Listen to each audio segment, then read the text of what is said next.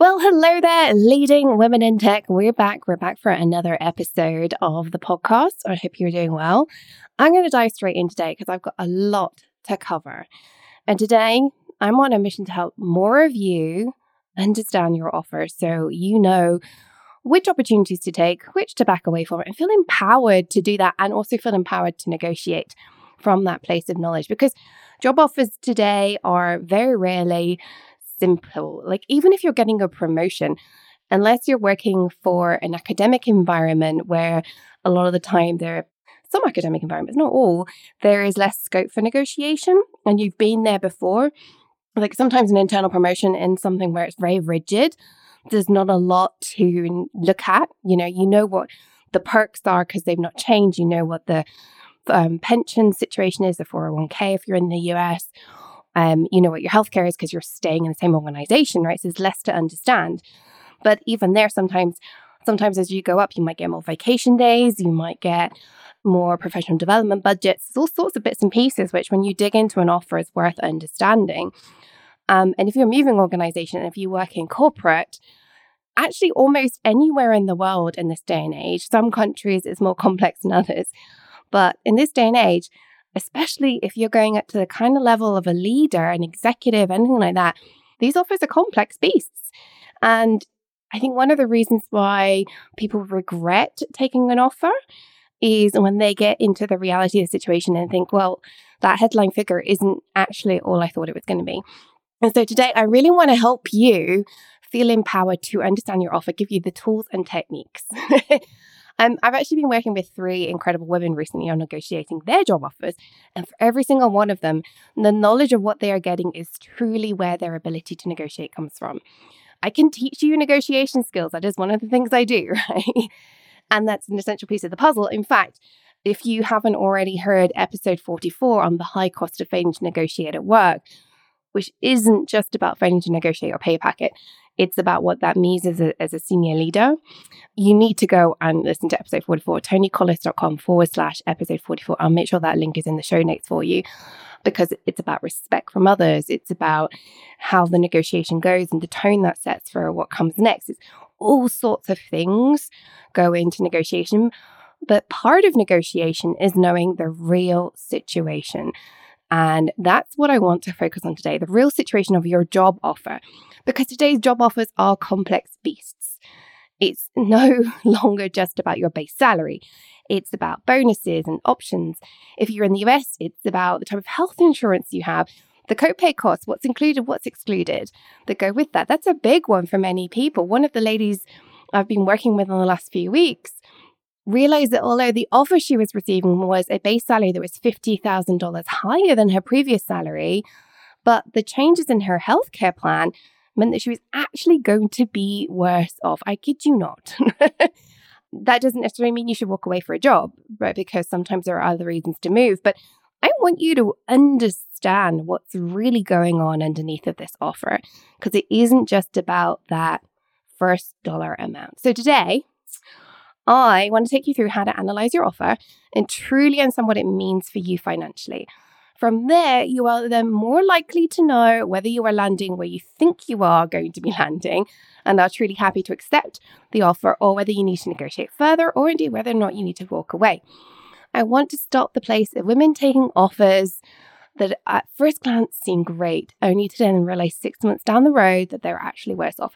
And I've seen this happen so many times and it breaks my heart. So that's what we're up against today. um, and to help you out on this, I'm going to give you a spreadsheet to help you do this analysis. This is something that you don't even have to enter your email address, name, nothing. I just, there's a link bit.ly forward slash analyze my offer. And you'll get a copy of a spreadsheet, a Google spreadsheet that you can use alongside this episode. Tailor it as much as you need to. It's simply there to give you a framework to help you truly get to the bottom of what each offer means for you, compare it to your current situation, and, and give you the tools and techniques and understanding and areas of analysis for you to really dig into it and stand in your own value. So, without further ado, because there's a lot to get through today, let's dig in. You're listening to the Leading Women in Tech podcast, where we talk about real leadership and what this means for the world of tech, the techniques, tips, and strategies you can use to become a standout leader. I'm your host, Toni Collis, tech leadership coach, strategist, and coffee lover. And in each episode, I share my best insights designed to make your success not just simple, but inevitable. Whether you're on the way to the C suite, an emerging leader, or a budding entrepreneur, this is the podcast you need to become a lit up leader and turn your tech passion into a career you love. First things first when you receive an offer, if it's a verbal offer, which it often is, unless you know immediately that the numbers make sense, which I'm hoping that by listening to today's podcast, you'll probably realize it's very rare, if ever, that those numbers are something you can just take and accept. But I want you to either feel empowered to say, thanks for this, give me 24 hours to go through the details and get back to you, or you know, that's not the base rate I was looking for, something like that. Immediately go into the counter if you want to. But either way, I want you to give yourself the time to, even if you've counted, to understand the details and get back to them. If they can't give you 24 hours, then they aren't negotiating in good faith. Don't get me wrong, an organization will want to wrap up at this point. Often at the point of offering you a package, a lot of work has gone in to getting to this decision making point. All parties feel some urgency to get things done, dusted, move on, get you in the door, right? Um, after all, if you've been a hiring manager, you probably know that a lot of the time this process can take months, sometimes even years, right? So by the time they offer you the position, they want you to be starting yesterday. They're impatient, right? But if they aren't prepared to give you the time to understand the offer, that means one of two things that is very important. Firstly, that they will be a bad boss who is always driven by urgency without truly understanding the relative importance of different tasks, a red flag. Because, like, people that shout the loudest, people that respond to emails like landing and stuff like that aren't able to be highly strategic. And you don't want a boss that's like that because that's when you get a boss who says yes to everything and then piles the pressure on you and you don't have the resources to. So that's the first red flag. If they aren't prepared to give you the time to understand the offer, it can mean that they are not going to be a good boss. Secondly, the other reason that people do this is they are lowballing you and they don't want you to figure that out. I hate to put it to you like that, but those are the two reasons why people don't give you time, will give you an exploding offer and be like, well, it's gone as soon as we hang up, or you've got two hours, which is rarely enough. Either way, if they are pushing you to an accept an offer on the spot, it is bad news, right? This is a big deal. You wouldn't buy a house or a brand new car without really considering all your options. And your job is the biggest thing you do in your life. It's the thing that most of us spend most of our time doing. it's really, really important that you get the time to really think it through. Now, part of the interview process will have been figuring out whether or not you like the environment, whether or not you like the people, that sort of side of things. But the final piece of the puzzle is this offer piece, the financial piece, because it is primarily financial. And, you know, you need time to do that. Now, don't get me wrong, they may pile on the pressure as they want this done. And that's fair enough. As I said, they've often been a very long time getting to this point. Mentioning things like getting back to the backup candidate or giving you a deadline are common and fair. And they're not necessarily a bad thing. It can feel like pressure on you, but this isn't about getting to the finish line just for the sake of it.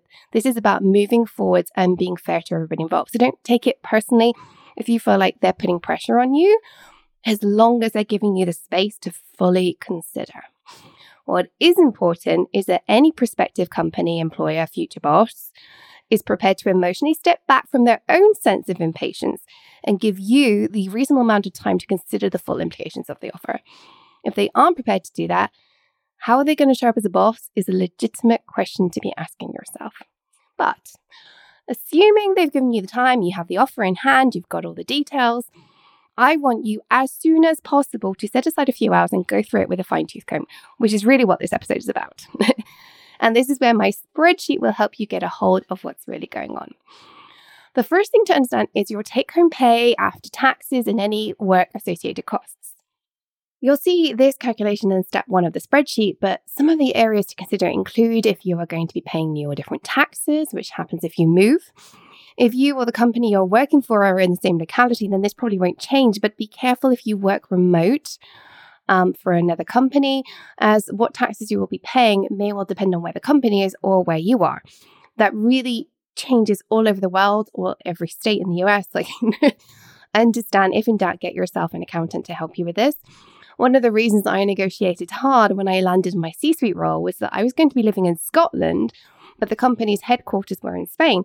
This meant an additional tax overhead from just living in Scotland and working for a company in Scotland. And so I negotiated with them who was going to shoulder that tax. Now, in the end, what they did was they gave me more money and I shouldered it.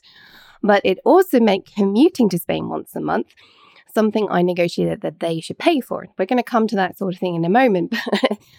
Just to factor in there, though, another thing that goes hand in hand with that is if you are going to be working remotely, but you have to commute somewhere, you know, you have to commute to a different place, you might only be doing that once a month compared to driving every day. So when I moved to working for that company in Spain, I stopped doing my daily commute, which I did four days a week previously, which was a 60 mile round trip. That's lots of miles. Now, actually, what happened before was my husband and I, because we worked in the same place, we shared the commute. So actually, it didn't reduce my costs but it would have reduced my costs if I was no longer doing all that driving.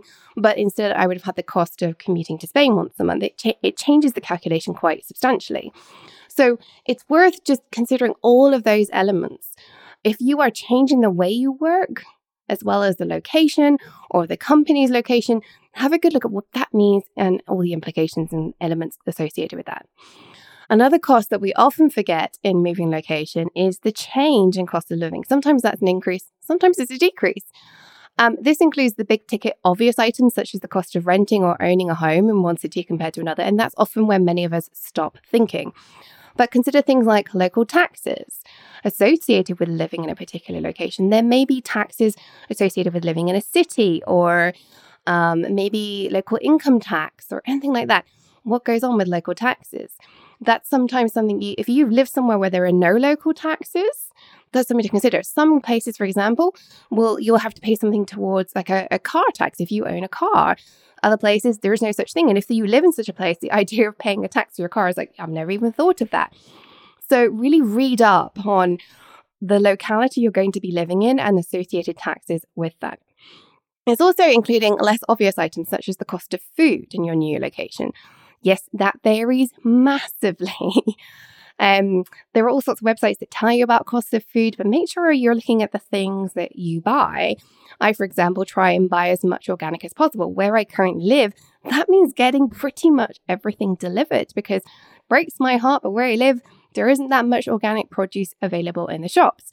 So there's an additional cost there to me because that is something I'm not prepared to compromise on. So have a look at that. Another thing which has thrown me in the past is changes to your vacation costs because you live by a more expensive airport. I don't know if you know this, but quite often you will have airport taxes added onto your flights. This again varies by country, but if you live by an airport that is an expensive tax airport, that can add hundreds, even thousands to your vacation costs. If you go on vacation three times a year, that can actually be quite a big premium if you've got a family of four, right? Add that on, calculate it, figure it out.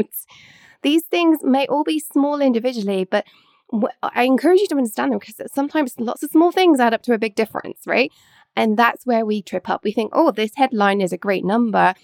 And then a year down the line, we're like, we're worse off. Why are we worse off? And it's all these little things adding up.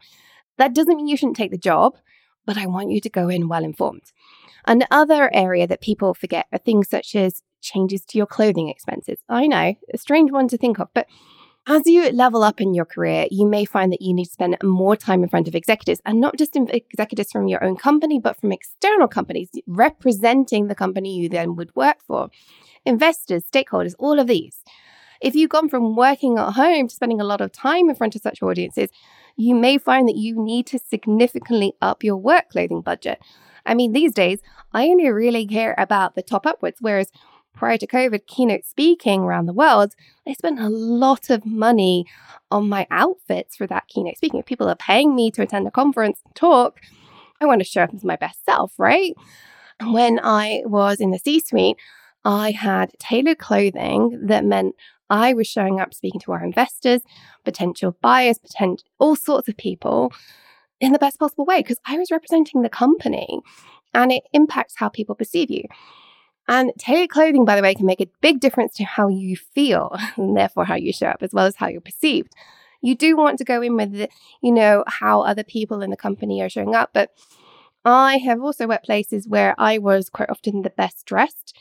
And that had an impact on how people treated me externally to the company. And people would come to me, not my colleagues at the same level. So just because other people are dressing a particular way, we have a whole conversation about how we show up for work. And I wish we look didn't matter, but it does. It's kind of like a respect thing, but it's a different conversation for another day. But if this is something that you need to factor into your calculations, factor it into your calculations, is what I'm trying to tell you. another cost that took me by surprise, just to illustrate this, is costs associated by lots of travel. So, as I said, the company that I was working for paid for me to go to the office once a month. Great. But what I didn't anticipate was the amount of money I spent on luggage, lots of travel sized toiletries, lots of things to make me more comfortable on long haul flights that weren't expensible. Um, again, small things, but I was surprised by how much I spent because I was tracking my costs in that first year I worked for them very closely. And I was astonished by how much I spent explicitly because of the amount of time I spent traveling. it was also things like I love home cooking, right? I'm a big fan of eating really well, having organic food and all that. But with the amount of travel I was doing, we were eating out more at home because I was so tired. And that had to be factored in as well. I mean, there was a there was an element of whether that was good for us, but there was also just the cost of eating out more, which I, you know, because I like cooking, like our even though we eat all organic, we probably don't spend that much on food compared to some people. And you know, you have to factor these things in. As I said, individually, small amounts, add them up, it can make a big, big difference. So I just want you to go in with your eyes wide open. Now, one caveat here. Just because cost of living may be higher in one location to another doesn't mean you don't take the job. That's why this whole episode exists, because there's a lot more to it than that. What I want you to understand is the realities of the offer you are getting. Make sure you see what your options are and you're not surprised.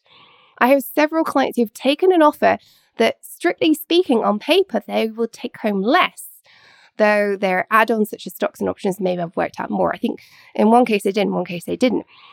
And there were many reasons for doing that. One, it was a strategic move for her career. She decided that was worth doing. Another it decided she wanted to move to California because it's an expensive location. There were more opportunities. And she was deliberately building up equity um, that comes with the increased salary. She was going to be increasing her salary, but taking home less after expenses. But instead, it was going to go in housing, which meant that she would have a better quality of life in retirement. And that was a deliberate choice. She made sure she was going to have enough to have a good standard of living, but she'd been putting away more than she needed in her previous role, so she could afford to take home less. And this is where knowledge is power. So make sure you do a thorough analysis. Now, the next piece of the cost of living puzzle, which many people forget to look at in detail, is healthcare.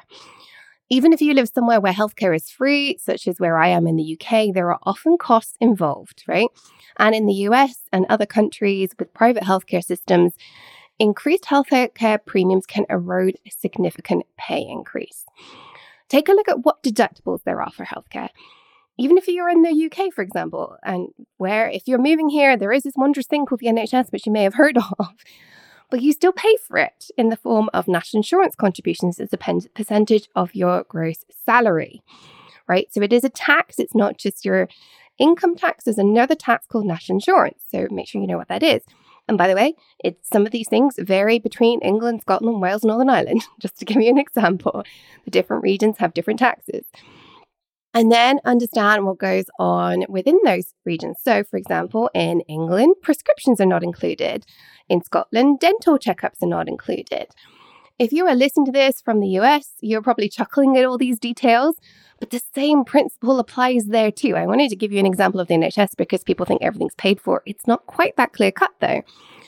But if you're in the US or somewhere with private insurance, what does your healthcare cost as a premium? What are the copay costs? Then figure out what your average number of visits per year are right now.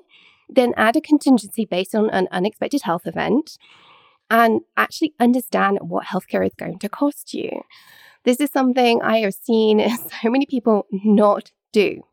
Because once you understand your base pay, cost of living, and other deductibles such as healthcare, and therefore understand what you'll end up taking home at the end of paying for everything each month, it's then time to figure out whether or not that's enough. Before you even look at perks and add ons, options, stocks, are you going to have enough to live on and uh, be happy with that?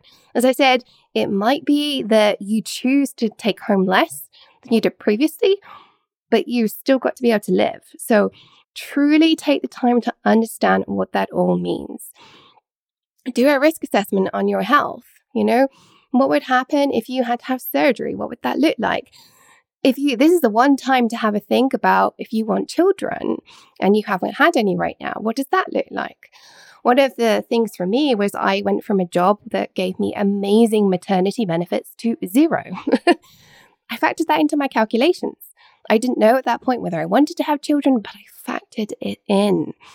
Um, now, actually, it made financial sense. Like I could afford to pay myself the maternity leave because I was doing so much better financially. But most people don't even look at that. So have a look at that. I had somebody recently come to me to tell me she turned down a job offer because she wasn't going to be able to take maternity pay and she was planning to have a kid in the next three years. And I said to her, Well, what was the increase in salary they were offering you? And it was like a $100,000. And I said, Well, how long would you want off? She was like, Well, 12 weeks.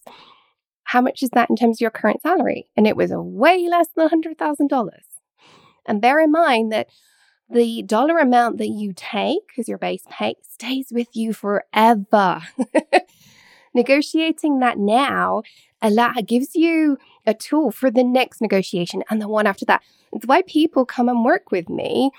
Um, even though for, you know, some of them, you know, it's a, it's a relatively small amount of their total pay, but I have people working with me across the entire spectrum of their careers from entry level, where I cost quite a lot as a proportion of the pay, all the way up to executives who I'm a relatively small proportion of their pay, right?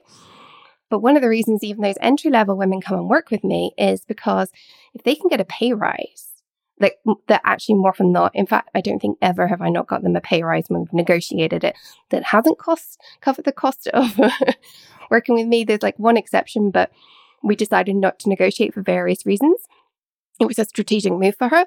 But that pay packet sticks with you for the rest of your life. It even impacts your pension, your 401k if you're in the US.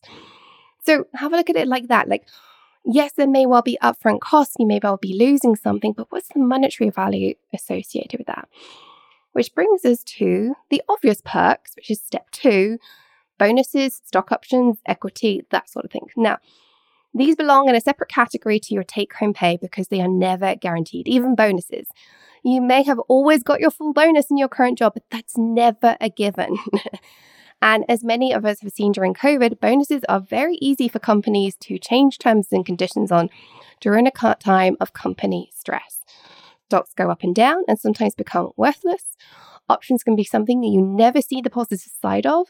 So I want you to get all of this out on a piece of paper or on that spreadsheet that you've got a copy of. then I want you to do a risk assessment on each item. How long do you think options might take to vest? Take a positive and a negative view here. I was speaking to someone recently who had to wait 10 years to receive anything in a company that she thought was doing well at the time she signed up to work with them.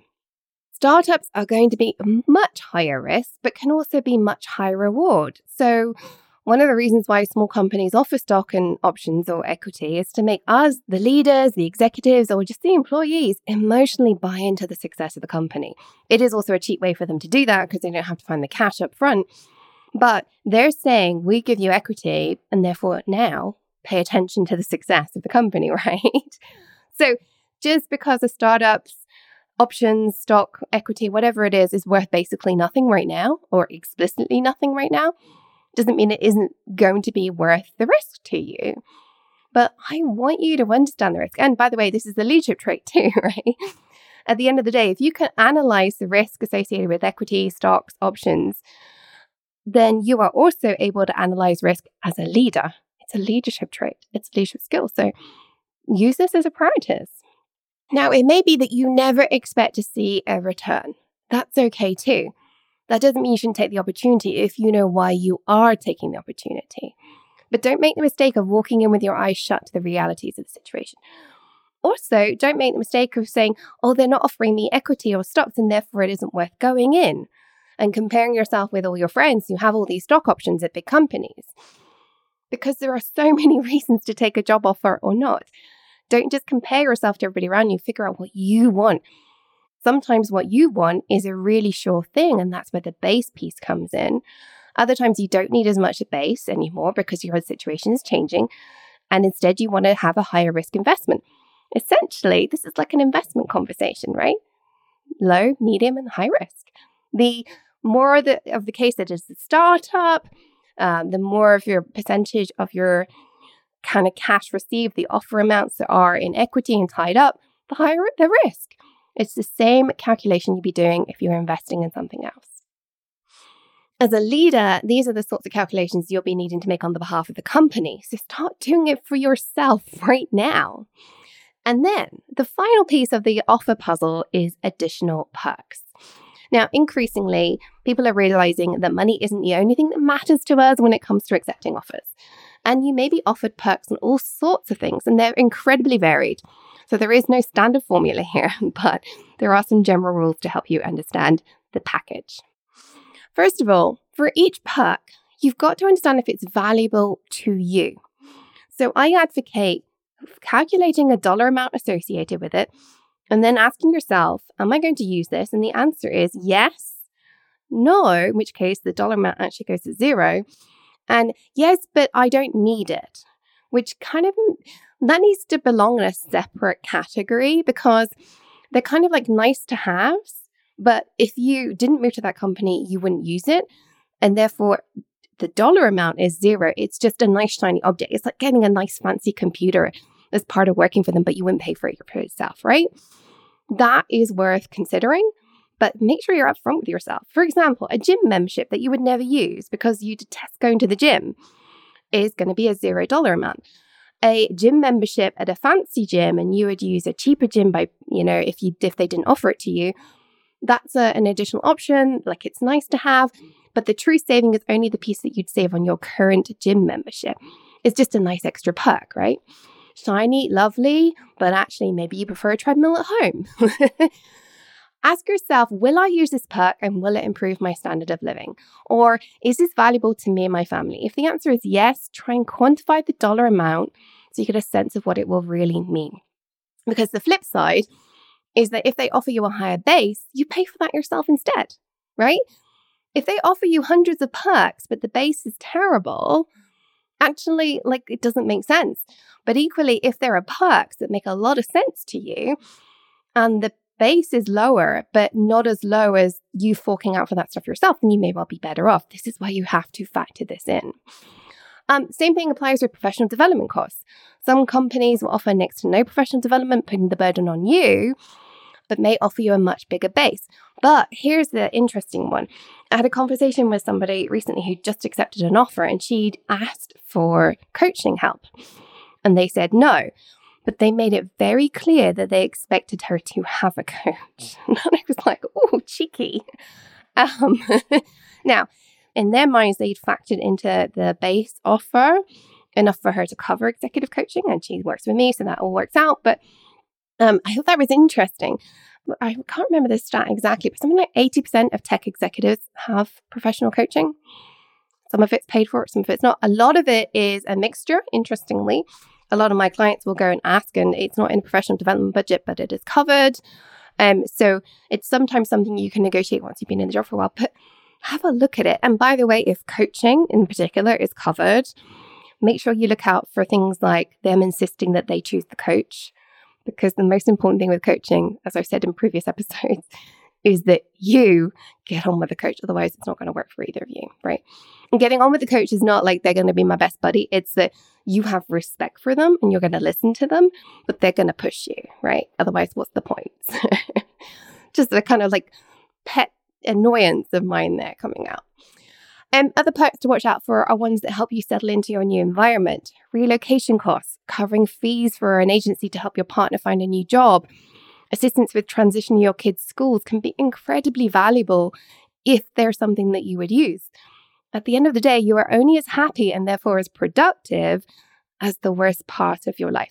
If your kids are miserable, you aren't going to be good at your job. And a good employer knows that. A transition, something I specialize in, by the way, transition coaching, particularly a transition that involves uprooting your family, is a huge test for new executives. And good bosses know that and will do what they can to alleviate that stress so that you can do work that they hired you to do from day one and thrive. If you're spending every single waking moment stressing about your family, you're going to take longer for the return on investment to happen in your new role. So look out for those perks. And if they make sense for your situation, look at how much they're worth to you. So, one interesting way I love to calculate this is to figure out how much time you would be spending against your dollar hourly rate. Let me explain. Right. First of all, figure out how much they're paying you per hour. Take 52 weeks, multiply it by five. Uh, that's how many days you work per Well, that's the total number of days in the year, give or take. A little bit different because obviously 52 weeks isn't exactly the number of weeks in the year, but 52 times five. Then take off statutory holidays, any paid vacation you get. You will get anything from 220 days upwards, right? Then multiply that by your average number of hours worked per day. That is how many hours you are working per year. It's deliberately excluding your vacation because although you have paid vacation, you're not actually working in that time. So I want the, the amount, the number of hours you are actually physically working. Now take your salary and divide that by the number of hours you work per year. Your annual salary divided by the number of hours you work per year that you've just calculated. That is how much your time is worth per hour. I often get people to do this when they're thinking about hiring a nanny or somebody to mow the lawn or anything like that. I'm like, how much is your time actually worth and how much you're going to pay them? Because I bet your time is worth quite a lot more. And besides, you're retired. So that's just something to consider. So here's the deal. Here's why I want you to do this right now. If you would spend two weeks doing something that could be outsourced to an agency, such as helping your kids get settled, find a good school, helping your partner prep their resume, um, prepare for interviews, all that sort of stuff, how much of your time is that, and what is the dollar value attached to it? And suddenly you see the value of perks associated with relocation. Calculations like that can, it doesn't have to be to do with relocation it can be to do with anything right? But they can really help you understand the value of some of these perks in terms of our standard of living. And not to mention also arguments one of the biggest challenges i see when transitioning in your job that includes just a promotion within is your stress levels go up as you're actively learning and embedding in the new role if you're also having to deal with something stressful at home arguments increase and all sorts of things go on. And so this is about really bringing your levels down so that you can focus on onboarding and thriving and standing out and setting yourself up for the quick promotion, the quick wins, all that sort of stuff that I, are so important in transition. It's harder to put dollar amounts on some of these, but happy families are worth so much to us. So I really want you, if you can, to kind of figure the dollar amount out. And if you can't, I want you to decide how important it is to you. Give it a rating. Some of this stuff is just going to be holistic. You can't put a dollar amount on that, right? But have a good thing. Once you've understand your perks, you're kind of done, right? You now know your take home base, like after all the costs, any equity bonuses that will eventually potentially turn into cash, and the risks associated with that, including uh, initial assessments of likelihood of timelines of seeing any of that stuff. And you also now have the value of your perks and emotional attachment to some of those perks. Now comes the really hard bit. now I want you to be able to take a holistic overview of all those things. Um, in the spreadsheet, you'll now have those three tabs completed. There's one for each of those three things your perks, your bonuses, the, the less obvious cash stuff, and then your actual base. You've got those three tabs. And they're deliberately in three tabs because they're not directly comparable, right? And you need to take all the pieces of the puzzle, consider them holistically, Think about how you feel about it. There is no one size fits all here. I can't give you a magic calculation that says if you get this much equity and this much base and this number of dollars of perks, you should go for it. Instead, you need to sit and decide. If you can, discuss it with a partner, close friend, coach, mentor, Anybody that you really truly trust, as long as they're not just going to tell you what to do, because the only person who can make this decision is you, my love. Figure out your red lines. For example, if you know you can't afford to take a real pay cut, but when you factored in changes to cost of living, that's where you're going to be, then it can be a clear no. And you might be like, oh, but this is such an amazing opportunity. But if you know your red line and you've done all these calculations, you know it's time to walk away or renegotiate. But other times it won't be that clear cut. In fact, most of the time it's not going to be that clear cut. So I want you to really take the time to just kind of sit with that. And that, my love, is how you understand your offer. Armed with this set of calculations, I now hope you truly are able to make informed decisions. And more important than that, informed negotiations on your own behalf. And don't be afraid to continue negotiating if what is offered doesn't work for you, right? Sometimes you can actually say, hey, I'm not interested in this perk, but I need more base. And sometimes that works, sometimes it doesn't. People are um, often reluctant to do that because quite often they've um, negotiated perks is a big package. Other times, perks are actually cheaper. So if there's something you really need, then ask for it because at the end of the day, to give you the amount of cash you would need to pay for it is going to cost them more because of taxes, right? So sometimes if you're like, I really need this one thing, um, one of my clients recently was negotiating basically them paying for some of her copay. I don't know how that works legally in the US. I think it really depends on the state. Um, but some of that because that was important to her and it cost them less than it costs her. So that actually allowed them to meet her where she needed them to meet her. So great. As I've mentioned before on the podcast, one of the major negotiations I did took three months, right? I knew my red lines. And so the initial offer I walked away from, and I thought that was a done deal, actually. I thought, they wanted me to move to Spain. I wasn't prepared to move my family, put them through that. Um, Three months later, though, we landed on an offer that made financial sense for me, actually made very good financial sense for me, kept my family in Scotland, and also meant I was up leveling both my job and my overall set of benefits. But I knew my red lines, and so I was able to negotiate appropriately. And I slept on it regularly, which is where I'm going to come to in a minute. Do not forget to download that spreadsheet, bit.ly forward slash analyze your offer to help you with this. No email, no name are required. It's literally just a link to the spreadsheet. But let's finish up with a leadership mindset moment in case you're new around here. this is an actual tip to help you adjust how you act or think to make it easier to up level on the topic of today's podcast. And this one is super easy. Once you've come to a decision, you've you've considered the reality of those three pieces of the puzzle, you've got all the data, you have an instinct, you've come to a decision. Maybe you've asked for advice, but remember at the end of the day, it's your decision, no one else's, right? somebody's telling you what to do, they aren't a good advisor to you. My final piece of advice the mindset shift sleep on it. Sometimes, once we've done the analysis, our emotions are controlling our reactions. A good night's sleep can help us come to a less emotional decision and a more rational one. It's that simple. Which does mean if you've got 24 hours, you need to make the time and the energy to do this analysis before you go to bed easier said than done sometimes, I know, in our busy lives. If you know you're not going to get time to get to it tonight, ask for 48 hours rather than 24 hours, and then block time in your calendar. You'll need between one and two hours typically to do this calculation. It might be quicker than that. Um, sometimes you can do some of this homework while you are just applying for the job. You can be like, well, okay, I'd have to move here. What does that mean in terms of cost of living? All those sorts of things, taxes. You can get those well before you get a job offer. So if you know you're going to be tight on time, do that one. And then this can be very quick actually. But make sure you take the time and then get a good night's sleep so you can come to a more rational decision. Sound good? That's it for today's episode. If you found this powerful, I would appreciate it so much if you did your bit and shared this with other women who need to step back, understand their offer more closely, and, you know, stand up for themselves. And don't forget to get those links that I've mentioned, head to the show notes in your favorite podcast player or to tonicollis.com forward slash episode 56. And you'll get a link to the spreadsheet. You'll get a link to the other episodes I mentioned.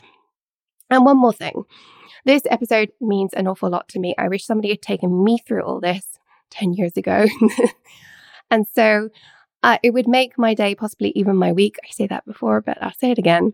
If you could leave a review over on iTunes, I really want this episode to reach as many amazing women as possible so that we can all go into these negotiations with the understanding and the insights that we truly need to hold our own and really stand up for ourselves.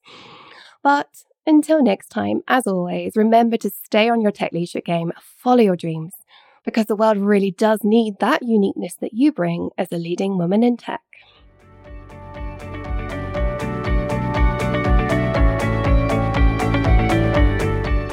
If you enjoyed listening to this podcast, check out how to get more of my help and some free resources. It's where I take what I talk about in this podcast and really help you apply it. Hop on over to tonicollis.com and check out Work with Toni and free resources in the menu bar. Until next time, this was Toni Collis on the Leading Women in Tech podcast.